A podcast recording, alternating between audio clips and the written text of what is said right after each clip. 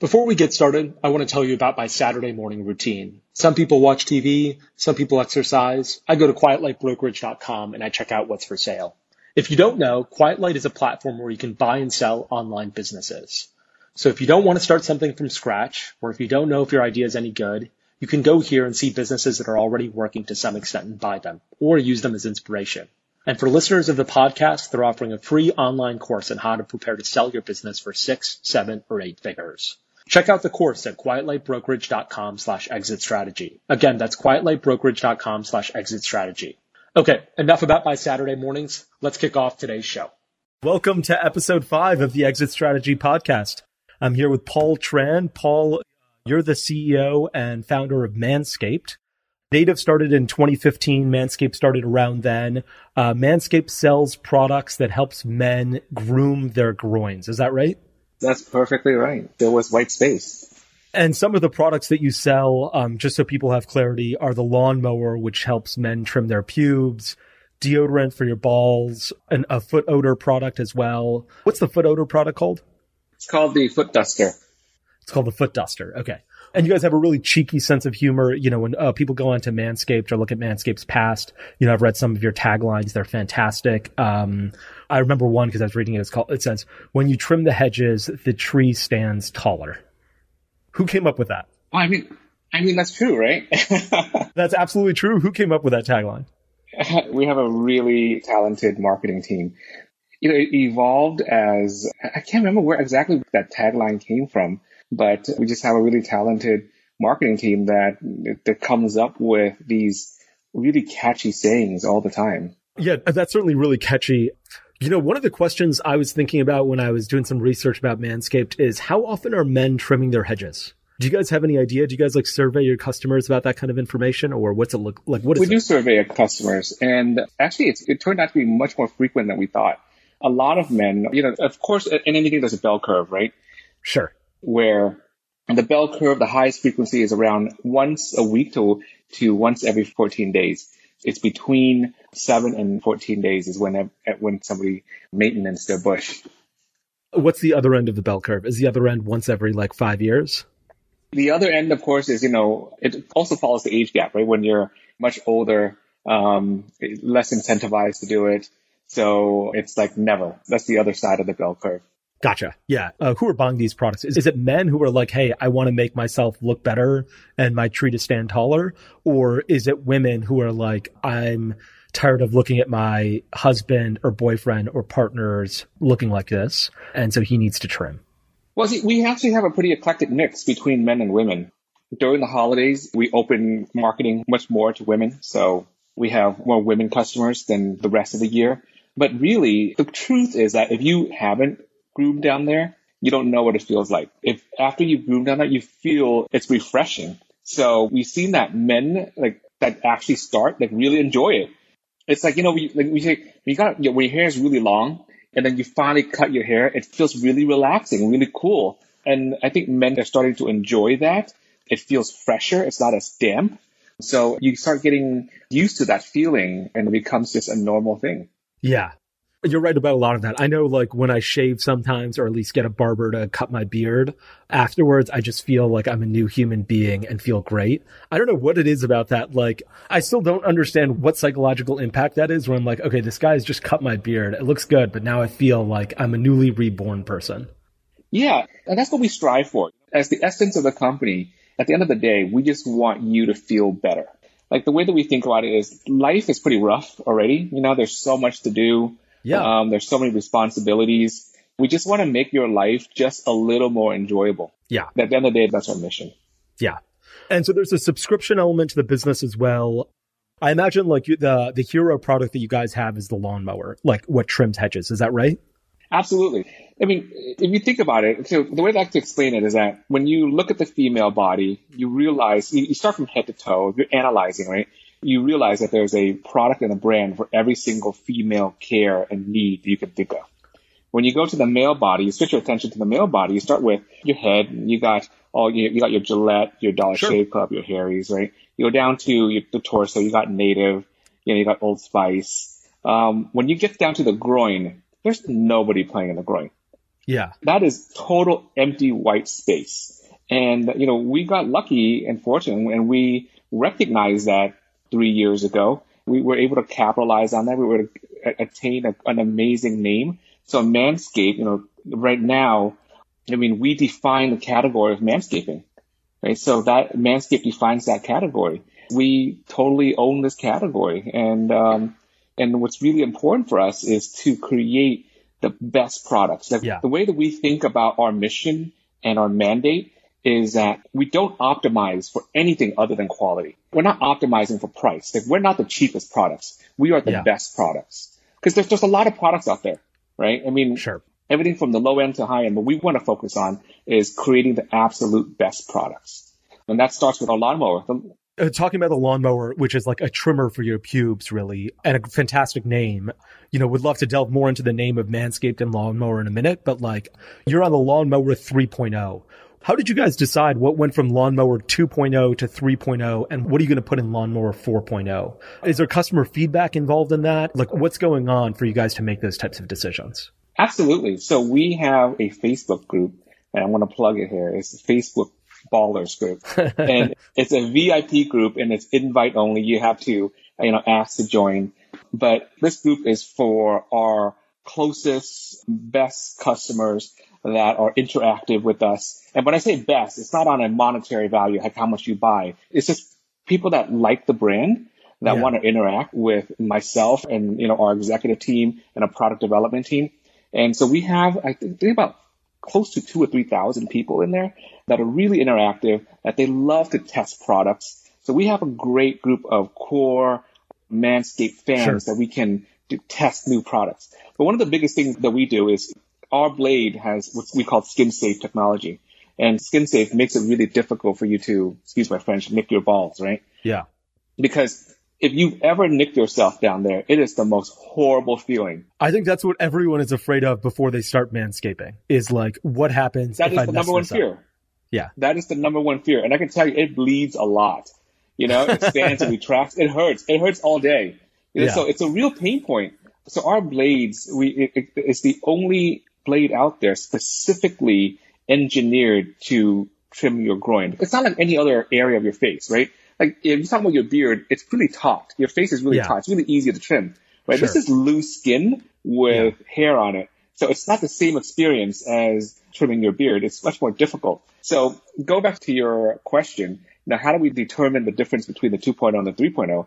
It's just innovating. In the product pipeline, it might take like a year to 18 months to engineer an, a, a great product. So we have multiple products lined up. Like we're designing the 4.0 at the same time we're designing the 5.0 and we're Yeah. putting thought into the 6.0 because we're a hardware company in addition to soft goods. So we have our own R&D lab that we built out that does all the soft goods, like all the formulations, you know, the ball deodorant and everything else that we're going to get into. But on a hardware side, we have our own in-house industrial designers, uh, material experts, and engineers that design these and design and think through the problems that you have. So when we developed the 2.0, that was really our first mass product uh, with Skin Safe. And then the 3.0 was an evolution of the 2.0. You know, it had a light in there Yeah. because we realized like even if your bath bathroom is really lit, you know, there, Yeah. it, there are shadows. The light, it, it seems like, oh, we, we, we thought about it. Is it a gimmick? You know, if we put a light light on there, would it be deemed as a gimmick? And then we actually put a light on a prototype. Like, oh, this is actually really useful Yeah. because like you need to see down there. You know, like Sure. it's not the same experience. You got to see down there. So putting a light on there was made it into the 3.0. The 4.0, I, I don't want to talk about all the different features, but Yeah. it's got, we're really innovating on this experience. And I, I don't, we don't think that there's many companies that really looked at groin trimming and how to innovate in that area while making it safe, easy, and enjoyable. And so going back to this Facebook group, are you going to like reach out to the Facebook group and say, Hey guys, we have the 4.0. Does anyone want to try a couple samples and give us your feedback before we finalize this production? Is that how it works? Or like, you know, before you Absolutely. launch the 4.0? That works all the time. That cycle is much more frequent with our soft goods products. So all of our ball deodorant and all the products that we're testing in the pipeline now, that goes out, that gets tested internally, do all the stability testing, Yeah. and all of the employees use it. And then we expand it out to our VIP ballers group. And then talk to me a little bit about R&D. It's really amazing that you sort of have that R&D in-house as an independent company. We never had that as native as an independent company. And even once we joined Procter and Gamble, like we did some R&D internally, but most of the R&D we did like with third party manufacturers. How big is this R&D group? I haven't heard of like a startup sort of thinking about R&D as, or like, you know, early on or within the first five years of their existence, like you guys are doing. How big is that R&D group? So that goes back to a, a firm belief of mine I have always thought it was really important not only to go wide, but to also go deep. And what that means is you got to know, you know, a lot of different things, but you just can't, you just can't be a jack of all trades but master of none. Yeah. I don't think an entrepreneur can be like that. To be really successful, you not only have to go wide, but you also have to go deep. You got to be a master of a lot of things. So yeah. with that belief, we made sure that everything was done in house. Like we never hired an agency. And we don't use any agencies for anything. All video production is done in house. All media buying is done in house. R and D is done in house. Oh my god! So no everything. agencies. No agencies. The technology that you guys build out, you guys have your own developers. When you guys launch a TV commercial, you have your own in-house production agency make it. You have your own in-house creative agency decide what it is, and then your own in-house like uh, agency or your own in-house employees cut it up as well and edit. Yep, cut it up, edit, and buy. That's insane. How big is the entire team then? Right now, we're seeing about 72 employees. Wow. Okay. So we're not that big. Yeah, that is not that big and pretty amazing based on like the amount of content that I see coming out of Manscaped. So you guys are certainly productive at creating content. And when did you guys hire your first R&D employee then? Well, I mean, just like many other startups in the CPG space, you know, we use contract manufacturers. We use a, a third party lab to create our first products. But I think in about a year, probably 14 months ago was when we started really building out our own R&D lab. Wow. Okay. And hired a first R&D research chemist. And we knew that we had to retain this knowledge and really understand it, uh, you know, from top down. So having it in-house, we got to iterate very quickly. And we didn't like this. Let's change it. You know, what would take weeks from working with a lab? Because, you know, yeah. we work with labs before. You got to send them a brief. They send you samples. Sure. And then you send them back and forth. Yeah. It just, the cycles are just way too long, right? Yeah. So for us, having a team that we can work with hand in hand was just really accelerated that. Gotcha. Okay, let's start talking a little bit more about like the early days of Manscaped. So before this R&D team exists, before you guys are sort of developing Lawnmower 4.0, you know, you guys are working on the original products. Manscaped gets on Shark Tank at some point. Mm-hmm. You're on Shark Tank. You're working on the original marketing for the company. Is do you call is called the first product you release a Lawnmower 1.0? It was called the lawnmower. Yeah. It was called the lawnmower. Okay, gotcha. Yeah, it's called the lawnmower. Tell me a little bit more about how this marketing strategy developed. Because certainly, like, I think everyone is familiar with the Dollar Shave Club, like, uh, commercial or video, initial video that really launched that brand and how spectacularly successful it was. You know, how Michael Dubin saying, you don't need Roger Federer to endorse your razor blade. Why are you paying Roger Federer to shave? How did you guys get started in terms of your marketing strategy? So we knew that this is something that was good for men. It helped with being, it's hygienic and it's cleanliness. Yeah. So we started off with messaging in that way. Like, dudes, you guys should do this because it's good for you. You know, you'll feel better. None of that resonated. How long did you try that type of marketing for that was like more serious and less cheeky? Probably for three months. Okay. And how much money did you have to spend in those three months to be like, this isn't working out? If you had to ballpark it, what is it, $10,000 or $100,000? No, I think we spent probably $50,000 on marketing okay. to realize that that didn't work. Then tell me about the evolution. Then what happened? Yeah. So then being scientific, no, it, it just didn't gravitate to anyone.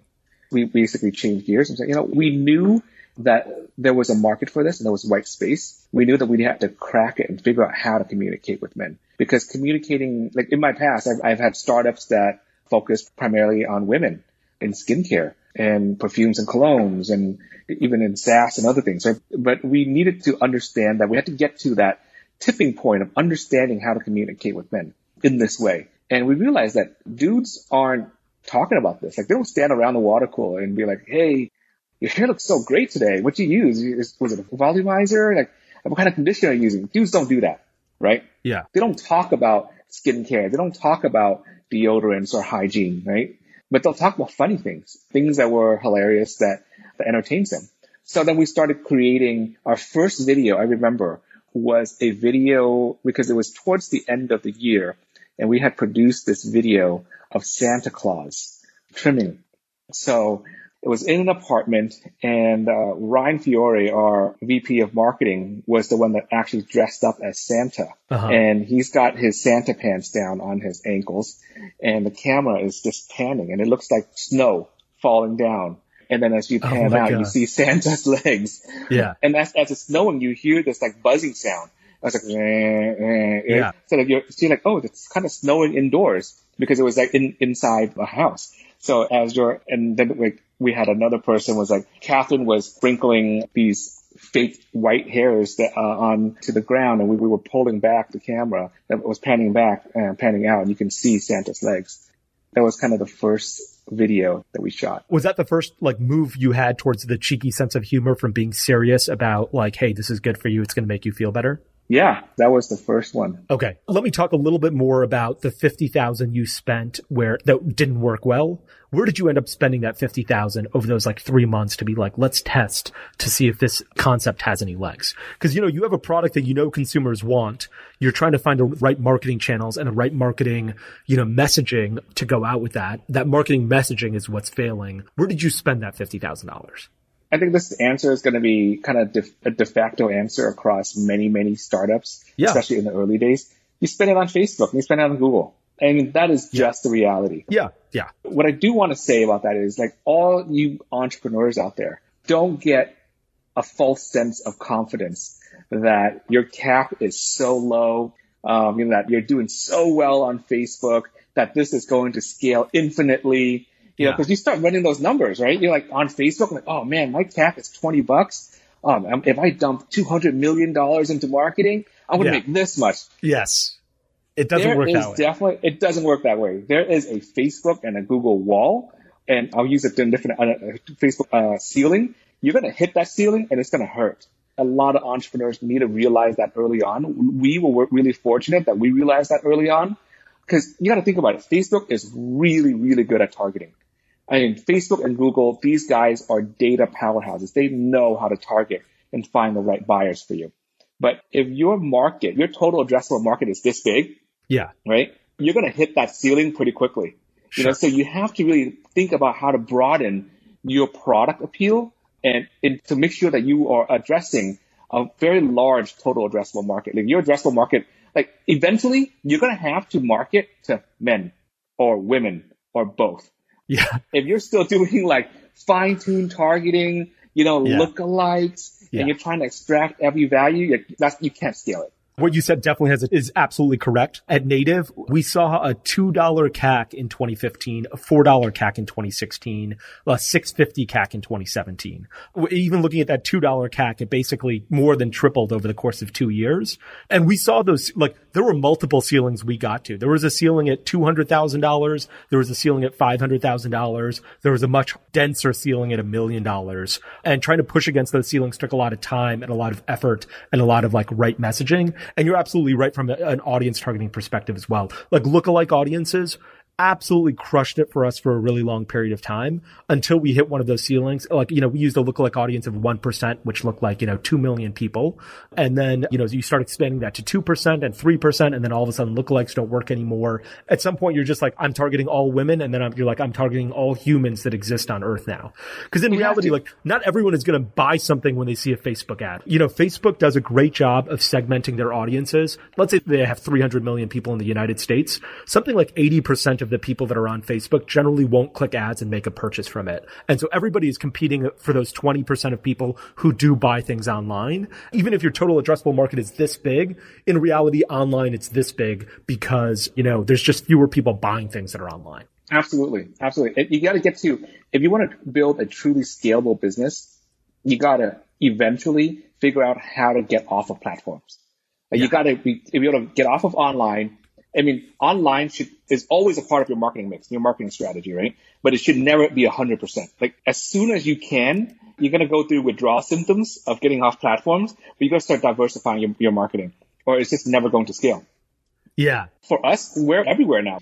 We have figured out how to, and this is, we're very fortunate. We have a really talented marketing team. you know, but we got off of Facebook and Google probably last year. And I, when I say off, I mean, we really diversified. Yeah. One of our big channels is still YouTube because a lot of people spend their time there. Um, we're one of the biggest spenders on Hulu, where we have a massive TV budget. UFC sponsorship. I mean, we sponsor the UFC. We haven't really announced it yet, but we're going to be one of the exclusive sponsors of the San Francisco 49ers. You know, wow, so, what does like, that mean? If you're an exclusive sponsor for the 49ers, what does that mean? That means that I think that next year when you go to Levi Stadium and you go into any of the bathrooms, you're going to see our signage on top of all the urinals. Wow. I mean, the great thing is those some things we cracked, right? It's yeah. like how many companies out there can actually buy that ad unit? Who's going to buy that ad unit? Like Apple's not going to buy ad sure. unit on top of a urinal, yeah. but it fits so well for us and it fits our cheeky tone that it works for us. So like, what are you doing right there? You're thinking about it. So, you know, when you see an ad that says, has a finger point down with a trigger and says, got Bush, you're like, hmm, you know, you're standing right there. You can kind of evaluate and think about that. Okay, I want to talk much more about this. I want to talk a little bit about the past as well. But before we get off this topic, ballpark the cost to me for a San Francisco 49ers sponsorship. Is it six figures or seven figures or five figures? Oh, it's definitely not five figures. Yeah. I can't imagine it's five figures. Uh, let me give you a, a, couple examples. You know, we interviewed Kara from Hint Water like a couple weeks ago. She told me how she bought a Super Bowl commercial for under $1 million. We interviewed Andrew, who's the CEO of this company called Hims, which is like a men's sexual wellness company. And he bought urinals over Giant Stadium give me an idea of what, like, just ballpark the cost for me. You don't need to give me the exact number. Is it high six figures, low six figures, mid six figures? Is it seven figures? You know, at Native, we were running a very lean budget, but by the time we were doing over $100 million, we had a pretty sizable marketing budget. We were spending uh, money on TV ads, on billboards in New York City. We're going to spend a million dollars in 2020, or we were going to before COVID really hit, on subway ads in New York City in 2020. And, you know, that included like station takeovers, which cost like a very low six figures, and that included some photos and subway trains, which cost like about $40,000. What does a 49ers exclusive sponsorship get you? Do you have a booth? Are you going to go to games? Give me the price or give me a ballpark price.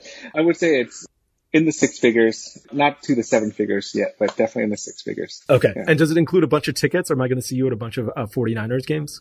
Yeah. I mean, the 49ers are just a phenomenal team management wise. They're yeah. just so awesome. We got to go to the Super Bowl with them. We were the NFC playoffs in their box. It was yeah. uh, okay. an amazing experience. Okay, let's rewind a little bit and go back to the Santa Claus commercial. So you guys have, you know, it's been three months. The seriousness it wasn't working. You were spending on Facebook and Google, burned fifty thousand dollars, didn't love what happened. You've sort of pivoted now. You're running this Santa Claus commercial, or like you got the Santa Claus video. What do you do with it? You like it's really funny, it's cheeky, it's super interesting, but it's time relevant because it's winter. Nobody's ever heard of Santa Claus trimming his pubes, but that's really funny. What do you do with that commercial? And when do you realize that cheeky sense of humor makes sense?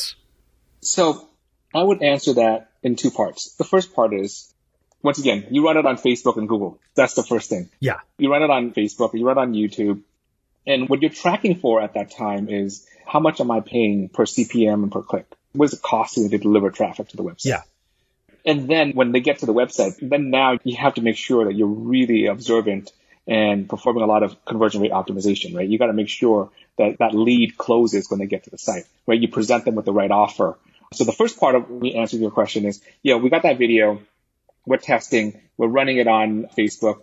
We're running it on YouTube and we're tracking how much it's costing us. And remember, at that time, we weren't broad yet. We're still like, we're going to advertise to men that's 18 to, you know, 25. It's going to run this video with this call to action. And then there's, you know, we're running 35 to 40 with this video or this different call to action.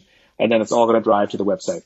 Of course, you're calculating what are my CPMs, what are my CPAs, and more importantly, my CPCs. And then when they get to the site, that's when you really start doing a lot of work, like offer testing.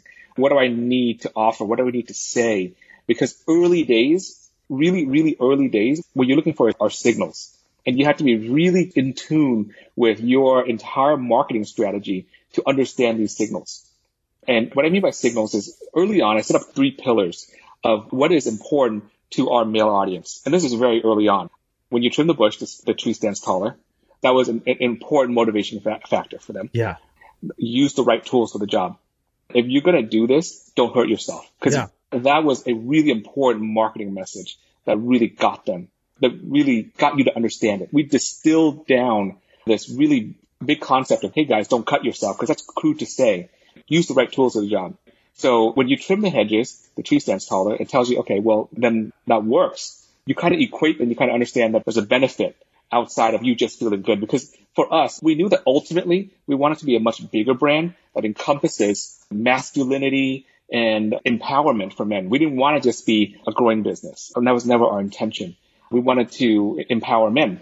But to get there, we had to figure out what men were receptive to. So that's where that, you know, if you trim the bushes, the tree stands taller. Men got that right away. Yeah. They got why they should do that and how they would receive this feeling of empowerment. And then after that, it was all about use the right tools for the job because don't cut yourself, don't hurt yourself. Sure. But that was the big learning that cost probably 200,000, quarter of a million to really learn. And it's really kind of philosophical when you talk about marketing in this way, but like to spend that much money just to learn these two key things. And a lot of people like that are not marketers, they're not really in tune with their audience. That might just pass them. You know, like then they'll think, oh, I didn't really get that. But we tested a lot of marketing message and realized that that those two things combined together really resonated. Really got men to understand why you should do this, the need, and why you should use dedicated tools that we created to solve this problem. So I think any startup trying to build a brand and not just like a SaaS platform where you're just selling utility, right? Your SaaS platform, you're selling utility. We solve your problem like this, right? To really build a brand in the CPG, a highly competitive CPG space, you have to distill your marketing message to be so fine tuned that it really resonates with a broad audience. So the two that worked were tree stands taller, use the right tools for the job. What were some of the marketing messages you thought might work and ended up not working? Do you remember any of those? God, I can't remember. There were so many. We had a, a bunch. There was, I think it was like 10 on that made it to the short list of, you know, it was like feel fresher or something like that. Yeah. Was one of them. Make sure you're clean and ready all the time. It was a bunch of different along that vein. Yeah.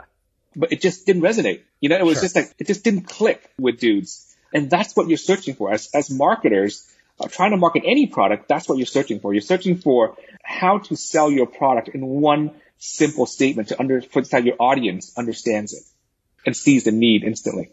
Yeah. So you spent $200,000 sort of testing that messaging on Facebook and Google. Yeah. I really liked what you said earlier, which was once you get people to your website, you have to like optimize offers as well. I feel like too often people are like, great, what is my CPA? And my CPA is how good is my Facebook ad? And what they don't look at is how good is my landing page? Am I convincing people once they get to my landing page that they should buy this product, that it's a good value, and that they should buy it now and not two weeks from now? And I feel like those are two sides of the same coin, and both are going to dramatically impact CPA, right? Like you can say, hey, tree stands taller on your Facebook ad, and like the flip side of that coin, the landing page can be use the right tools for the job. But if the landing page is like buy this trimmer because your balls aren't the same as your face, it could be a very different type of mm-hmm. CPA.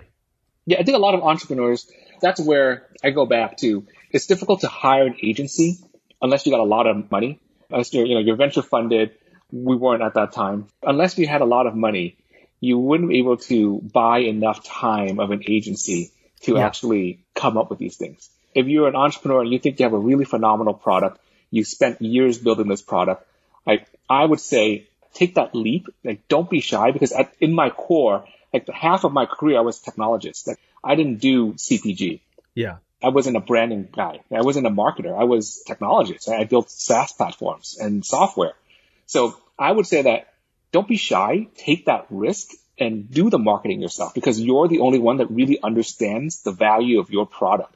Like to try to communicate that with an agency, it's really, really hit or miss. Unless you've got a lot of money and you're paying for a lot of their time, it just, I have seen it not work out very well. Uh, couldn't agree more. When Native was growing, the entire time we were an independent company, I ran all paid ads. After we sold the business, I still ran paid ads until probably like six months ago or something to that effect, or like, you know, maybe eight months ago at this point, because I was just like, this is the backbone of the business. This is how we're growing. This is one of the reasons we're growing very quickly. And I don't want to outsource that to somebody else who by necessity, like is an agency by definition, and there will be agency costs as a result of that. They won't care as much. They don't care about the business. They won't be looking at the metrics as quickly as I am or as frequently as I am, and they won't be iterating on different tests on messages. Like mm-hmm. if this is a skill that's important to the company, I should get good at this skill, or I should at least understand this skill. One of the things that you mentioned was you need a lot of money in order to hire these agencies to get them to do good work going back to what you guys did, you guys spent $50,000 and it didn't really work out with the serious messaging, $200,000 and you realized what messaging did work. How were you able to afford this stuff? Because early on you were bootstrapped. Yeah. I mean, we were bootstrapped for, and we grew organically for a very, very long time. Through prior successes. Yeah. You got to gamble and reinvest. I would think that's the best way to, um, to talk about it. And fundraising and spending investor dollars it has its price. There is a cost to that. I think very often that gets overshadowed by the glitz and glamour of fundraising and closing around. And that's where I would advise entrepreneurs that, you know, closing, because right now when you read the news, everyone closes around, everyone's cheering, there's a lot of PR around it. It's like, dude, that's just the beginning. Like, you don't know how much those investors are going to be on your ass all the time you know, how to spend that money. And then you get into a point where you're starting to spend frivolously. Yeah. It's like, I guarantee you, if we had a million dollars in the bank, we wouldn't have spent uh, $200,000. We would have spent half a million testing. Yeah. And so I think it's a cynical trap to raise money way too early because number one, that's when you lose the most of your company, right? Sure. It's early on. Most dilution. Yeah. The most amount of dilution. You look back and you're like, oh my God, that was crazy. Right. Yeah. But then but then like it makes you not as strict with yourself and with your budget. Absolutely. I couldn't agree more with all that we raised like $50,000 and it was a great sign that we were onto a successful business. We raised that at Native, we raised $50,000 at like a $5 million valuation, probably four months into the business and then another 250K maybe within the first year. The reason that I did that early on, the business was working. I wasn't like in reality, we didn't even need that 250K. I was just like, I want to make sure that there's external validation that what I'm doing here is right. I think that was the primary reason. And the secondary reason was that I was like, I'm in San Francisco and this is what everyone here does. Everyone raises money as a sign of success. There's this great tweet I saw. I don't remember who tweeted it. And someone's like, raise $10 million and you get invited to every party in San Francisco. Sell your business and make $10 million. Crickets. like people somehow celebrate the fundraising more than they do actually the successful exits, which doesn't make any sense. What scale were you at when you did raise your first few checks? I want to make sure there's some disclosure here. I was one of those checks at some point. What scale were you at when you raised those uh, first few checks? Well, those first few checks, we were beyond the eight figures by, the time we raised those first few checks. And when you say you were beyond eight figures, you mean you were like north of $10 million, not north of yeah. $100 million. Correct. Okay. Correct. Yeah. And those few checks, the, the impetus behind those was to bring on talent like yourself. We called it a sweetheart round or a sweetheart note because we wanted to bring on amazing talent. So there weren't any VCs in that note. It was everyone that was pretty much hand selected from a group of friends. Yeah. You know, so like yourself, like Nick from Thrive and like from just amazing individuals that could really contribute to the business, that have the experience and that we wanted to actually call and talk to. You know, like, like I'll call you when you're in China and we'll yeah. talk about things, you know? Yeah. So that was the reason why we raised, and it wasn't yeah. because of need. And has that been helpful? You know, we raised money. We raised five hundred thousand dollars at Native about half the investors I would say were really helpful, like people that I could call and be like, Hey, this is a problem I'm having. Have you had it before? Nick was the first episode of this podcast. He actually helped me with a bunch of trademark stuff, or he at least made me think about trademark stuff early on. One of our investors was uh, an executive at Facebook who was really helpful at help, like helping us just get access to the right people at Facebook that we needed. Another was just like a calming voice who, you know, was a VC and had sort of seen a bunch of things happen in San Francisco. And when I called him up, he's like, uh, his name's Paul Ferris from Azure. And he's like, Hey, Moiz, this is how to think about things. You're panicking too much. Have the investors that you sort of let in, those sweethearts, sweethearts. Have those sweethearts been helpful? Yeah, absolutely. And I think you nailed it on the head with about 50%. Okay. Even when you hand select these guys, Yeah. these group of investors, everyone's got their own lives, right? Everyone has Yeah. their own focus. So of everyone you hand select, only 50% will be really valuable. So imagine if you don't hand select them and it's just a, a group of a bunch of different people. Like the value out of that will be dramatically lower. So yeah, 50% I can call anytime. I want to say that you know you got to manage expectations, right? Everyone's got their own lives. Everyone's got their own jobs. And Just because they invest in your company doesn't mean that you have you know 10 hours a week of their time. Sure. You got to manage expectations. So it's really key decisions. Hey, I'm going through this. What do you think? You don't need manufacturers in here or whatever. It's like send out a broad email and um, you know, hey, anybody can help me with connecting with this person, that person. That's where you can get really rapid responses, and they can be really helpful. Yeah. Okay, let's do a little bit of fast forwarding. You've raised this money from a bunch of sweethearts, including myself. You've spent $250,000 on Facebook and Google with the Santa Claus commercial, and you're like, okay, I'm not going to talk about anything. I'm going to be less serious and be more cheeky with my humor because that's what's resonating with consumers. At what point do you start getting off Facebook and Google? I think one of the most impressive things I found about Manscaped is the diversity of channel acquisition. Like YouTube is a really hard channel for people to scale. Hulu, we've tried on Hulu, like Native has been on Hulu ads, wasn't nearly as successful as you guys. First, help me understand your largest channels of customer acquisition. Is it YouTube? Is it still Facebook? Or like what is the largest channel still? It depends. Facebook and Google is still a very large channel. Yeah. Google and Facebook is a large channel, right? Because Facebook encompasses both of their assets. wh- Facebook and Instagram is a very large channel because you can't forget about Instagram. Everyone talks about Facebook, Sure. but Instagram is a huge channel. So that's where a lot of spend goes. You know, the other spend is on Google. Of course, there's AdWords, right? Yeah. There's GDN. There Yeah. is so many different ad units that you guys have, like most startup entrepreneurs haven't even considered on the Google platform. And then there's YouTube, which drives a tremendous amount of traffic and has, I should say, tremendous amounts of views, not necessarily traffic, okay? Because there's so much inventory on YouTube. It's just, it's so hard to crack. Like YouTube is so hard to crack. Okay. Let me ask you in a different way. If all of these channels were going to be regulated by the FTC and all of them were going to be shut down except one, which one would you want to continue to exist? It depends on when. It depends on when. Right now, I would say Google. Google. Okay. And then help me understand a little bit more about YouTube. Are you guys doing pre-roll ads or are you guys doing like influencer based ads on YouTube? We're doing pre-roll ads. We're doing influencer ads. We're doing user generated content. We have a team of five influencer department and all they do is work with influencers. So it gets to a point where you have to keep grinding and there's a tipping point where you're like, everything starts to gel because all these channels lift everything. You can't just be on Facebook and be successful. You got to be on Facebook, on Google, on Hulu, on everything else to actually scale massively. So we realized that on very early on, this year is a big push for us to kind of be everywhere, including billboards. Um, we got like 20 billboards out there now. You know, urinal ads, like UFC fights. We were at the Conor McGregor fight. We had a car in NASCAR. Wow. Yeah. So tell me how you structure your team to handle all that then. Is one person that's working on YouTube also working on Instagram? Or is there somebody who's dedicated to YouTube, somebody who's dedicated to UFC fights, and somebody who's dedicated to NASCAR? There's an out of home director, Joey Kovac, just phenomenal. And to answer your first part of your question is how do you structure? You got to find the best people. The best people will bring in the best people will bring in the best people. It's so important as an entrepreneur to build the team. And one of your primary jobs as a CEO is to build the team Yeah. to lead the vision and build the team. So bringing in the right generals, the right key people in the leadership team will automatically start to bring in the right people on the next layer. Yeah. You know, Ryan and I have been working together. Ryan as our VP of marketing has been working together for almost a decade now. He brought in Joey Kovac, which is phenomenal.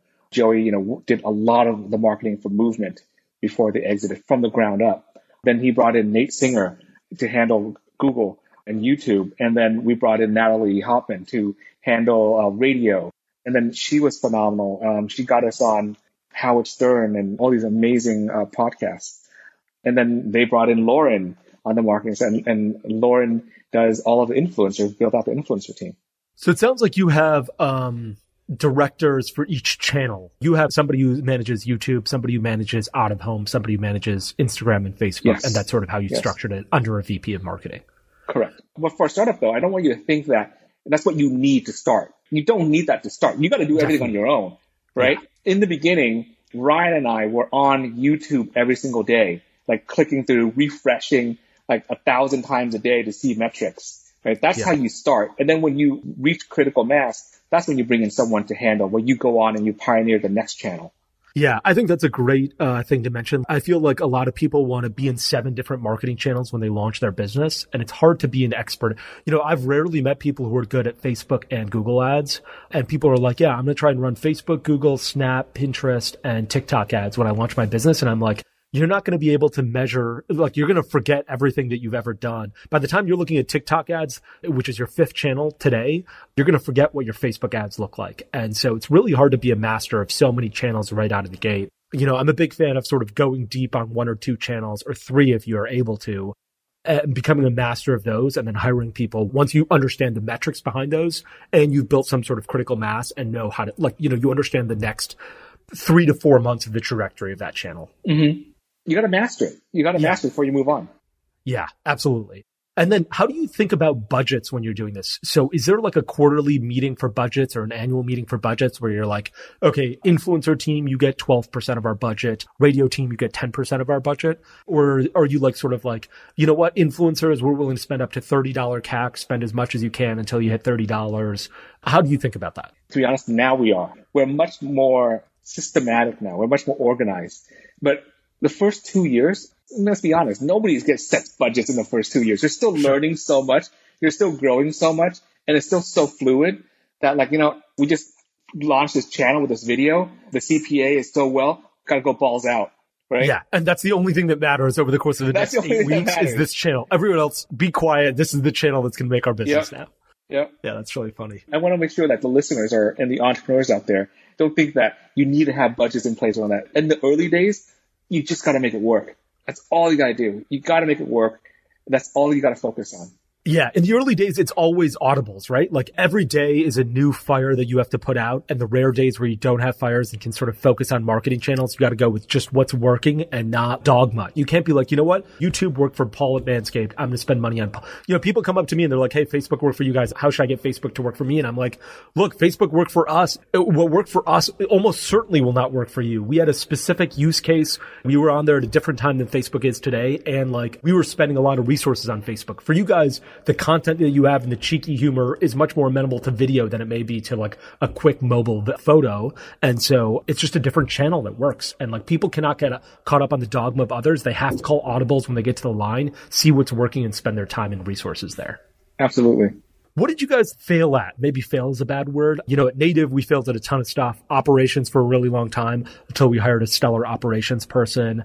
Um, finance forever certainly the, like not doing the cheeky marketing was tough. Did you guys have operational supply issues? Because these things can't be easy to, it's not like you're with deodorant, you want to make more. You probably can do it in, the, in like a week. You need a week of heads up, maybe two weeks.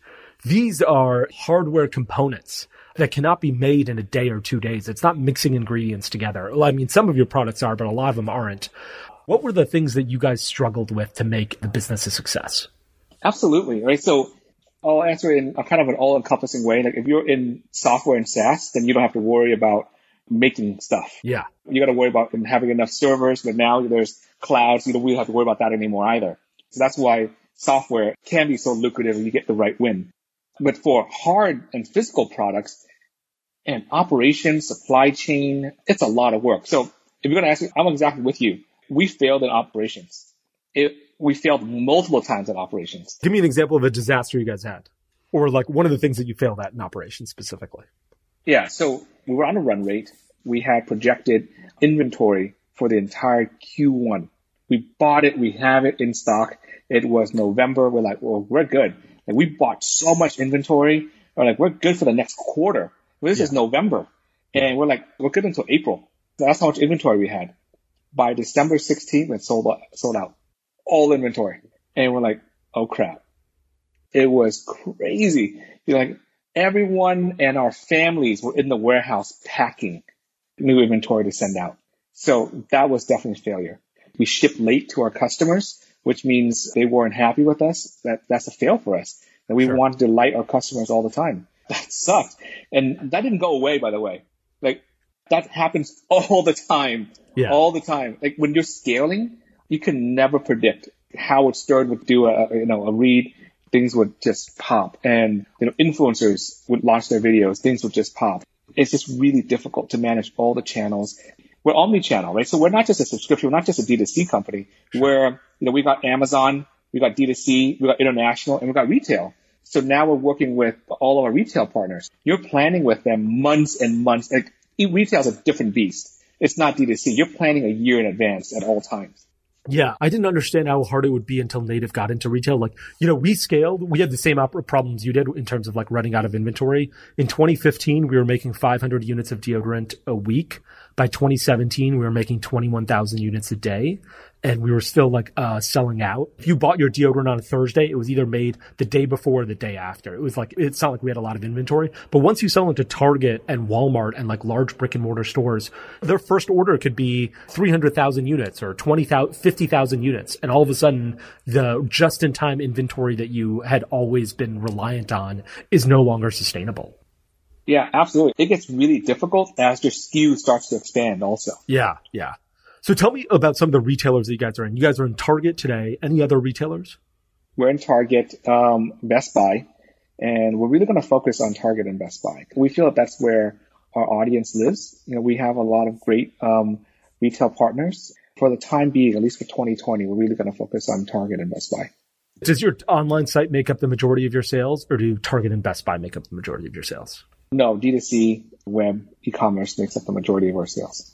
And is there like cyclicality to the business? Uh, it's really interesting that you said by December 16th you had sort of sold out. I would imagine that people are buying this product for Christmas. Is there another bump in sales, for instance, right before Valentine's Day? Yeah, Valentine's Day, Father's Day, any gift giving holiday, we see a Yeah. bump because that's when women buy as gifts for men. And then Yeah. of course, holiday, that's when women really buy as gifts for men. But Yeah. then men are also spending on themselves. Yeah. So Q4 is definitely huge. Just any other e-commerce company, you know, Q4 is huge for everybody. Yeah. Well, I mean, the Q4 is like for native, it was actually probably one of the worst quarters in part because like deodor- you tend to wear more deodorant in the summer when it's hotter out as opposed to the winter when it's cold out. And some people give deodorant as gifts. In fact, a lot of people do a lot more than I suspected. But like, you know, if I gave you a deodorant as a gift, I think you'd be like, well, this is nice, but like, okay, this is like a pretty mediocre gift. I mean, if I gave you a package of Manscaped, it'd be a very different product. Like, you know, it's, it's obviously a higher price point and a great, like, um, a much nicer gift. I wonder if men ever accuse like men who get this as a gift from their female partners. I wonder if they ever accuse them of being like, this is a gift for yourself. Like when I buy lingerie for you, it's a gift for me. This is a gift for yourself. I wonder if that ever happens. We haven't polled our customers, Yeah, but yeah. Um, that might be the case. But we have a lot of unboxing experience that people unboxing reactions on Instagram and TikTok. That's been pretty Yeah. funny. Did you work your way up uh, when it came to influencer advertising? Did you start at like micro influencers and work your way up to uh, like, you know, A-list celebrities? Or were you like, you know what, let's go big right out of the gate and get the Kim Kardashians or Tom Brady's of the world to try this product? We still haven't gone with celebrities. Like we have not tapped any celebrities yet. We're talking, but Yeah. we went with amazing influencers. So our first influencer that we ever brought on was Jose uh, Zuniga of Teaching Men's Fashion. He's phenomenal. The dude knows his stuff. Like, He really knows men's hygiene and grooming. And so we tapped him as one of our first influ- influencers and we still work very closely with him to this day. Was your budget right away going after, uh, maybe the uh, celebrities is a bad example. Was your budget right away sort of saying, Hey, let's put 10,000 or 50,000 or $100,000 to test among different influencers to see what works and what doesn't? Or were you like, I'm ready to go with an influencer that has 500,000 people that may not be an A-list celebrity, but it's certainly a large Instagram celebrity? Yes. I think if you're going to test the influencer market, testing micro influencers will give you a really bad data because there's just not enough reach, right? Yeah. You got to test with enough reach to have, it's like you're sampling, right? The, the more data you have, the better Sure. results, the better data you're to, the better you can conclude on your data, right? So I think at that time, Jose had like 4 million followers or on YouTube. Yeah. And we felt that was the right amount for us to really do a, a good test. Wow. All right. So you're looking for guys who are already like rather large on YouTube, but before you Yeah. uh, spend money there. And is that still the case? Are you still sort of focusing on those people that have the million plus, or are you willing to go down now to people who have 10,000 plus subscribers? now our influencer team evaluates each influencer potential influencer partner. What we evaluate for primarily is authenticity. Yeah. If you've got thirty thousand followers or thirty thousand fans or whatever that is on each of these on these different platforms, in your Instagram, all you're doing is pushing product. That you're not the right influencer for us. Yeah. But we want you to actually test our product, um, really use it, and be a fan of it. That authenticity comes out because we as a brand really value our authenticity. We want to have a really authentic voice. That's really important to our brand. And so how do female influencers sort of uh, project that authenticity? Is it sort of talking about their partners or how do female, you know, users project that authenticity? It depends. Usually, it's the way that they the way that they do it is it depends on which platform. On Instagram, they're just taking pictures of it as Yeah. as endorsing it, and many times they're taking pictures with a partner, as like you know you guys because Yes. Instagram is a very photo based Sure. platform, whereas on YouTube it's mostly couples, right? If it's a woman Instagram or a female Instagram, they would pair up with their partner and talk about the product. Because there's so many ways you can talk about this product, Yeah. right? Men can talk about how great it is, how it doesn't hurt you, how it's the right tool for the job, and how much better it makes them feel. Women talk about it as, hey, you know, you give this to your men and it makes them feel much better. It makes Yeah. you like it more. And, you know, Yeah, so sure. we leave it up to them to kind of put their own spin on it. Gotcha. We're almost out of time, so I just want to ask a couple more questions. You know, the business has changed dramatically since you went from that serious advertising and it was you and Ryan sort of refreshing YouTube to today. You know, you're sponsoring for uh, NFL teams and NASCAR teams, and that's pretty amazing. What is your goal with a business? I think that like, do you want to work here for 20 years? Is there an exit strategy within five years? Where do you want to go with the business? Uh, the business that you've created is right in the wheelhouse of a lot of CPG companies. It's almost like there's a lot of competition for the Gillettes of the world from the Harrys and Dollar Shave Clubs of the world. This is going up, this is like in the same industry, but going after a very different type of category or niche. And you're uniquely positioned and sort of one of the few companies in that space. What do you want to do? Yeah, the way that we think about that is we never, we never, I personally never create or build a business for the sole purpose of, of exiting with that in mind. I just feel like if you create a successful business that transcends, you know, fads or that can be multi-generational, that's a potential to be multi-generational, then the potential acquirers just come. It's, it's natural. That's kind of how we think about it. Let's build a really successful business. And so when we, when you look back at in the last 40, 50 years, there aren't many brands that are able to be multi-generation, multi-generational. Look at it like Head and Shoulders. They've Sure. generations upon generation. Gillette, generations upon generations. Pantene, there aren't that many brands that are able to actually do that. You've mentioned And- all Procter and Gamble brands. They're going to love that. no, I mean, there's, there's a whole bunch, right? There's a lot of Yeah, Unilever, Unilever brands also, right? There's not that many that actually have the unit economics to be able to transcend. What I mean by that is it costs a lot of money. It costs a lot of money to build a brand. It is really expensive to build a brand.